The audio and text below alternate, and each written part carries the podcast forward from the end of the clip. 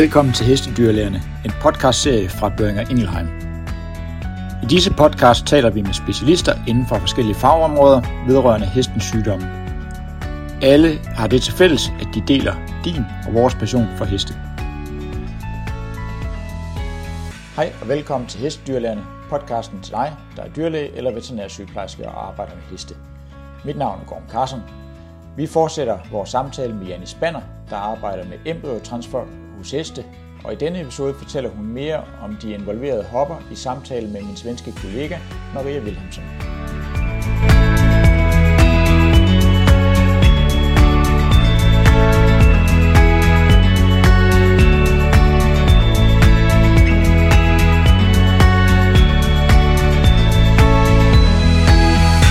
Welcome back to the podcast, Jenny. Thank you very much. So, we talked about the process of uh, producing the embryos and what happens to them in the last episode. And uh, this coming episode, we're going to dedicate a little bit more to the mares. And there are, of course, two mares involved here the donor and the recipient. So, let's start with the donor. What are the prerequisites for them? Which mare will qualify for this process? Um, we do it the oocyte pickup on mares from three years to I think the oldest one was 25. And and of course, as in human beings, when we are dealing with these old mares, the chances of getting a blastocyst is, is, is coming down, you know. So so it's quite low for, for the old mares. Uh, I think the average age of the mares we do in our laboratory is around 14 years. Um, what we look at and what is most important is, of course, that the mare is in a, in a general good condition. Um, and uh, we look at the number of follicles. So every Friday, we do the oocyte pickup Monday and Tuesday. So the Friday before, we scan the mares and we actually count the number of follicles. So we want the mares to have at least 10 to 15 follicles in the size of a half centimeter to two and a half centimeter. And if you heard the first session, it really is a matter of the size of the follicular wall. If it's a small follicle, it's easier to scrape the whole area compared to a large follicle. So we want them to have many small follicles. And that's why it's really ideal to do the OPU in the period from September, October and until March, where the mare comes into a transition phase or even an anestrus, with this characterized with um, with these grape lookalike um, ovaries. Mm-hmm. Uh, so many small follicles is, is really ideal. So where in the sort of cycle does it matter where where the mare is in her cycle, in her estrus cycle? Um, yes, or actually no. It's it's it for us when we do the oocyte pickup, we, we we prefer to have them in between the heat, and it's because when the mare is in heat, she'll have like a large follicle and can be a bit difficult to get the smaller ones. And very often she don't have a lot of smaller ones because the the large follicle has told the small ones to to to to to, di- to disappear you know we talk about mm-hmm. the dominant follicle so we prefer to have it done in between the the the heat um, so normally in middle diestrus is, is a good uh, is a good time to do it. Okay. Then speaking of which qualifies, are there any mares that you would definitely not recommend to become a donor? Uh, that disqualifies them sort of? Yes, I would say that if we we are not you know since we're not inside the uterus compared to a normal embryo flushing it doesn't really matter that the mare has a slightly bit uh, fluid in the, in the, in the uterus. Many of the mares we deal with are infertile or at least subfertile. So there is something going on some inflammation inside the uterus but once we had a mare that had actually a pyometra with loads of fluid very infected and that's that is of course not ideal to do the OPU here because no matter how you put it, there'll be fluid coming out of the uterus into the vagina, and there is a risk of bacteria. So when I go out in with my guide and my needle, there is a chance that I can transfer bacteria from the vagina and into the abdomen. And I'm not interested in that. So, so mm. if it's massive fluid, uh, you have to do something about that before you do the actual OPU.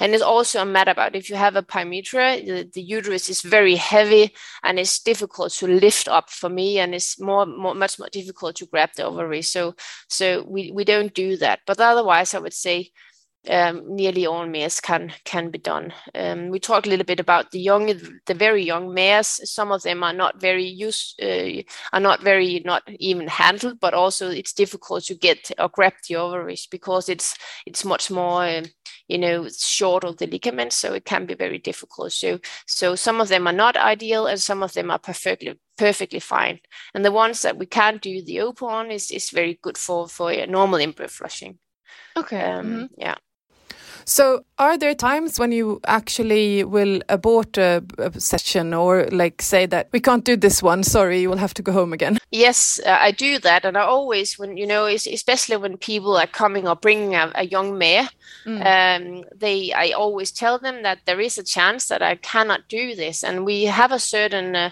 amount of sedation that we want the mares to have.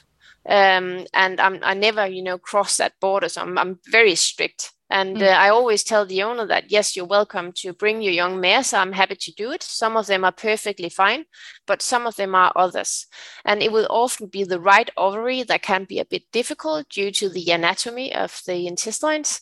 So we sometimes it's very easy just to do the left side. So we have mm. mares, young mares, where we only do the left side. So we just you know count the follicles on the left side. And if she has enough follicles there, we'll just do it and, and everything will be fine. But there are mares that don't tolerate the process mm. because they're too young and it they they feel pain when we do it. Mm. and uh, then we just stop the procedure and put them back in the box. And and I've never you know had any complaints from from owners because we, we talk the process through before we we get started. So I think it's it's it's really important. Yeah. And it's uh, also as we discussed before very the ethical perspective here how much pain are they supposed to be tolerating? But yeah. uh, from what I understand, then this procedure is normally not painful if the if the anatomy is right and if the mare is a bit, bit older and is no, no. a more uncomplicated process it's you know we give them a normal sedation as we would do mm. if we did a, a, dentistry or something on the mare and mm. um, and then of course we give her some painkillers and antibiotics just uh, the day of the OPU and sometimes we you know they they need a uh, that, that would be it um, most mm. often so yeah mm. So, how does one then prepare the donor mare? What to, before they go to you, and uh, what do you do then to prepare them at your facility and so on? Um, the frustrating thing is that there's nothing we can do to get more follicles actually we they've okay. been mm-hmm. you know they've done plenty of studies and, and and there's nothing that is really working i think it's important that the mare is, is, is healthy also the older mares you know that she's fed correctly um, so it's always just very often a matter of time you know at some states you will have enough follicles. And there are mares that always have a lot of follicles and then there are other mares that have it only every two or three months so we have to wait quite a long time in between each session. And suddenly she has enough. So it's a question about screening. And that's, of course, frustrating. You know, I want the mare to have the OPU on next week, but hmm. sometimes mm. she, she doesn't have enough follicles. And then it's better just to wait. And it's always, you know, a question about increasing the chances. And of course, we want uh, the, the result to be successful. Uh, so, so we rather just wait until she's ready instead of just uh, going through the procedure without getting a, a yeah. good result. So so it's it's a it's a question about waiting. So we don't do a lot uh, for the mares in at our facility. You know, they they go out to a paddock. They hold just normal uh, horse holding, and they go out to a to a paddock during the day and come in, in the evening. And we try to feed them correctly, of course, and then we scan them every Friday. And if if it's there are enough follicles, I say at least ten to fifteen smaller ones, then we'll do the OPU then the week after. And so, how many? Like, if I if I would have a horse in the north of Sweden and I would like it to donate some oocytes to you, uh, how how long would I have to stay in southern Denmark? for for once, we have a we have a also clients from the northern part of Sweden. So they would normally arrive, you know, the day before the opposition just to have the horse time to to relax and, and mm. calm down after his transport. And then we'll do the oocyte pickup the day after. And then I'll say the day after again, they are able to go home. Uh, or people leave the horses for maybe one, two, or three sessions. Uh, maybe it's not competing or had some kind of damage so it cannot be in sport anymore. And then they'll just leave them for a few months and come back and get them again. So so that it, it, it really depends on uh, what you what you prefer. Okay so but normally it would only take one session sort of to to uh, recover what you can. We can yeah we recover what we can in one session. So so that that's common uh, that we do that. So, but but it's not a guarantee that you get a blastocyst or an embryo in the end, and then you will have to come back, of course.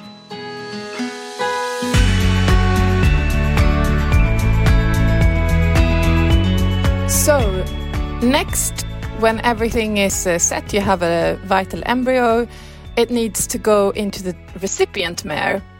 Yes. Um, which mares are then suitable to become recipient mares? Um, we normally look a lot on the age of the mare from three to eight years. That's what we prefer. So younger mares, uh, in my opinion, they don't need to have had a foal before. Uh, I'm happy to use a, a, clean uterus.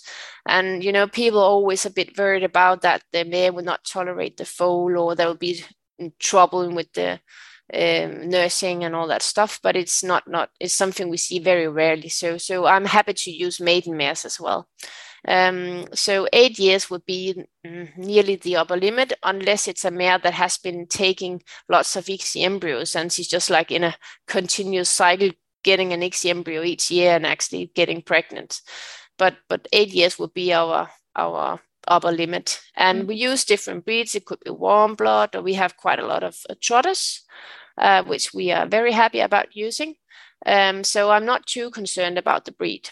And one other consideration is, of course, the size of the recipient, mm. and uh, it's something people worry a lot about. But it's not. Uh, they've done a lot of studies about that, and it seems like that uh, even though you have a small recipient and a large donor mare, you know, this foal will be a quite bit smaller when it's born, but at the age of three years, it will has have the exactly the same size as um, if you compare to a, a, larger recipient. So it's nothing you have to worry about. Of course, we don't put a, a warm blood mare into a Shetland pony, but if you, you know, small trotter in a, in a, or embryo from a warm blood mare in a small trotter is, is not, not a problem at all. Okay. Um, and, um, so how do you find these recipient mares? Do you do the client need to have one themselves, or are there stud farms that provide this service, sort of, or yeah, that's always a bit of a nightmare actually right now. After oh. all this ICSI and OPU has been that popular and we're producing that many embryos, is actually to be able to get enough recipients. So it's it's a worldwide problem. There is a lack of recipients or good quality recipients. Mm. Uh, so normally we say that we have around 15 or 20 recipients uh, now but um, normally we will ask people to to find their own recipient you know okay, also yeah. because you know they will know that mare very well and it's it's not very funny to get all these complaints about the behavior of the recipient mares because sometimes you know they'll behave differently in a when they're in a herd uh, at our facility compared to being at a in a in a small stable um, so so i think it's it's difficult to find a mare that that you like yourself um, and um, uh, so, so most people do that, but there are um, in Sjælland at Højelse Hesteklinik, uh, they have a, a, quite a large herd of recipients, and some of them are are, are used for ICSI embryos as well. So there are places also outside uh, Denmark where you can actually rent recipients. Mm. Uh, where there are lots of herds, but we don't have uh, like these huge herds in, in, in Denmark, and I don't think they have any in Sweden as well or Norway actually, to be honest. So so recipients is a kind of a, a problem. Okay, so the best thing then maybe is to just find one yourself. Also, I guess if you if you are breeding a foal, you might want to visit it sometimes and yeah exactly but very often you know when people rent a recipient at our facility you know they'll get the recipient mare home so oh, okay. when the mare is pregnant yeah mm. when the mare is pregnant four to five days they'll just bring the recipient home and take care of her as, as she was their own their own mare and and uh, you know yeah then they have a good chance to look at the foal and yeah. and then after after she's giving birth she they, they return the recipient again to to our place and we can mm. use her again okay um so i guess then um to prepare it preparing of the recipient mare is a little bit you need to be a little bit more cautious than maybe uh, and uh, specific. Tell tell us about the preparation of the recipient. Yeah, that's really really important. So when we get recipients in, we always uh, you know take a good look on her, her general condition, she's in a, in a good weight, and of course also her conformation, her vulva conformation is really important. Um, and the most important thing is looking at the uterus. So we do a thorough ultrasound examination. And on my first examination, you know, I don't want to see any fluid or anything that I need to worry about. So it's mm. it, the ICSI embryos is a little bit more sensitive compared to the in vivo embryos. So it's really okay. important that everything is, is perfect. Mm. Also, if you put in mind that this is a like a costful procedure, so you you know you want to to do everything as optimal as, as as possible. So so I think it's it's important that you don't use anything that yet you think is good enough. It has to be really good. So we do an ultrasound examination and we always transfer the embryos four days after the recipient has had her ovulation. Mm-hmm. and it's it has to be four days you know the success rate is starts to drop when you go to day four, uh, five and six. Um, so we prefer to do it late day three or day four. That's where we have the highest uh, pregnancy rates. And to know when is day four you have to scan the them every day when she is in estrus and this is something that can be a little bit uh, you know frustrating because people are not used to doing that um, mm. so you have to to come back um, the, nearly the same time of the day because otherwise there could be one and a half day in between your ultrasound oh, examination yeah. mm. so you know if you come and do the ultrasound examination in the morning you have to do it at the same time the day after and when she's got an ovulation um, you know, people call us to say my mare has ovulated. There are a lot of good um, refill vets out there that actually prepare the, the mares. And then they just call us and say, now the mare has ovulated. And we know, okay, now it's four days. And then we have to thaw the embryos and transfer it. So the mare either comes to our clinic and we do all the preparation, or the mare is transported to our clinic at the day of the transfer. So we transfer the embryo and she goes back again, or we have a small uh, incubator, so we're actually able to thaw the embryos in our laboratory and drive um, all around the country and transfer embryos. So I do that a lot in the season. I have a lot of trips to the northern part of Sjælland or the northern part of Jylland um, to, to transfer embryos, and that is working very well. Mm. And that that process, I guess, is not very invasive. You just put it there basically. Yes actually. So we pack the embryos in a holding media in a small straw and it's exactly the same as a normal embryo transfer. If you've done an embryo flush the difference is just that um, an, an, in vivo embryo the one we get from a normal embryo flush are larger than the ICSI embryos. Okay. Uh, so they are more difficult to see and you have to have more experience to handle the ICSI embryos. But they're packed exactly the same way so we then we put them into our stylet and then we uh, you know clean the recipient mares very thoroughly we give her a small shot of sedation um, and then we transfer the ICSI embryo through the cervix and into the uterus and mm-hmm. after yeah 10 days uh, very often we do it a bit earlier because we are too curious but then you can do the uh, pregnancy examination to see if if there is a, a pregnancy mm-hmm. and um, what is the pregnancy rate then um, after this? You should expect at least 65 to, to 70% and, and even a little bit higher. Um, one thing you have to be aware of with these ICSI embryos is that can, even though you only transfer one embryo, they are actually able to develop twin pregnancies. So hmm. this is something you have to be aware of when you do your 25 or 30 days ultrasound examination or pregnancy tests. Hmm. So we always recommend people to do that because there is it's a small risk, but there is a risk of uh, of getting a twin pregnancies, um, and it's always very frustrating because people you only transferred one embryo and then we have hmm. two here. But the thing is, you know, they they are in the same vesicle, so there are two embryos in one vesicle, which is uh, ah. uh, different from a normal twin pregnancies. Ah, okay. And you can't you can't tell if it's uh, two or one if it's in the same. You can, yeah, but you just have you you can, but you have to be more careful, not just you know scanning and yeah, it's a pregnancy. You have to you know do it a bit more slowly and to make sure there is only one heartbeat, and yeah. it is easy enough to see if you know that you have to look for it. But if you don't know that there is a chance that it can produce a twin pregnancy, then uh, you can. Uh, there is a chance that you won't see it. Mm. Thank you very much, Jannie, for, for this talk. Uh, and in the next episode, we'll do some miscellaneous questions and uh, also a little bit about post mortem embryo production. That sounds exciting. Uh, Thank you. Thank you.